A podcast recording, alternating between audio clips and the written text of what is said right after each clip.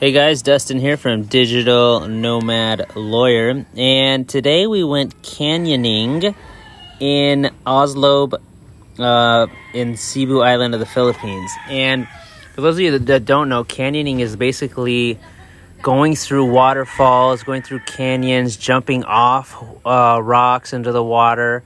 And there came a point at the end where we had a 15 meter, which is almost like around 45 feet um, drop, and we had to jump off. Oh, we didn't have to, but we could choose to jump off into the water. 45 feet, that is very far. That's like four basketball hoops stacked on top of one another. And it looks absolutely terrifying when you're at the top of it.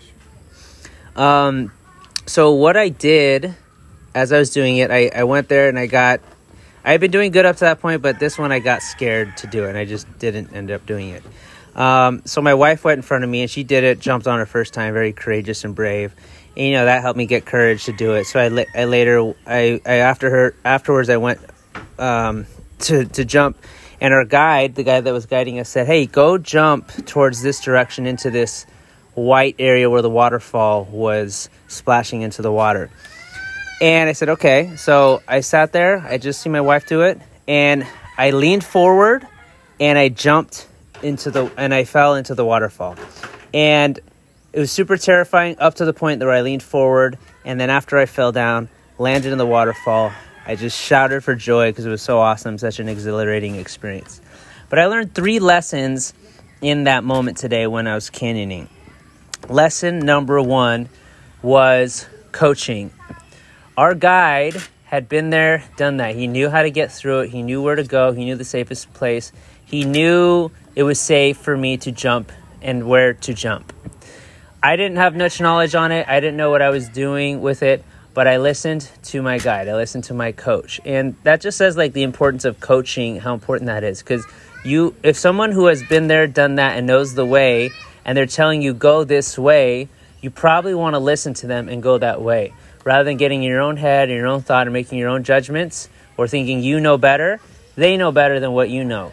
So listening to getting coaching and listening to coaching i think is super super critical in business in life you'll hear all the top entrepreneurs say they have coaches you know all the professional athletes have coaches getting a coach listening to your coach is super key and i had a uh, and i knew that but like it was kind of hit home when i was doing the jump in nature today the second thing is having a peer group that will push you forward so you know people talk about masterminds all the time or one way to motivate yourself is to see, hey, if others can do it, I can do it.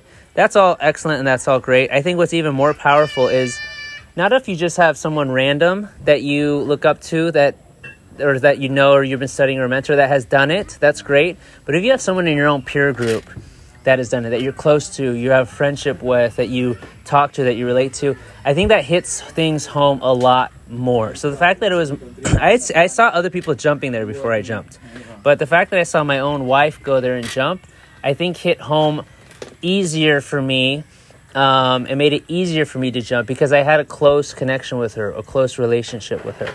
So that goes to the importance of being in not just studying people who've done what you want, and that's obviously very important, but also being in masterminds with people who are doing what you want, creating connections with them.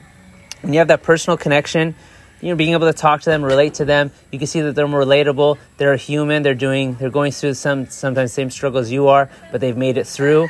And having that, be able to relate to that, and then allowing that to guide you, I think is super super critical. And then the third thing I learned was the hardest part of the jump was just leaning forward, was just taking that very the few inches of that first step. And that's so many goals, so many dreams that we have.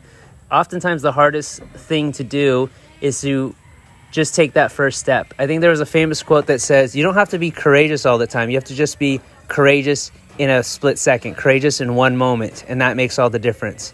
And when I'm jumping off there, I don't have to be courageous the whole way through, courageous on the walk up. Just for that half second, I have to be courageous.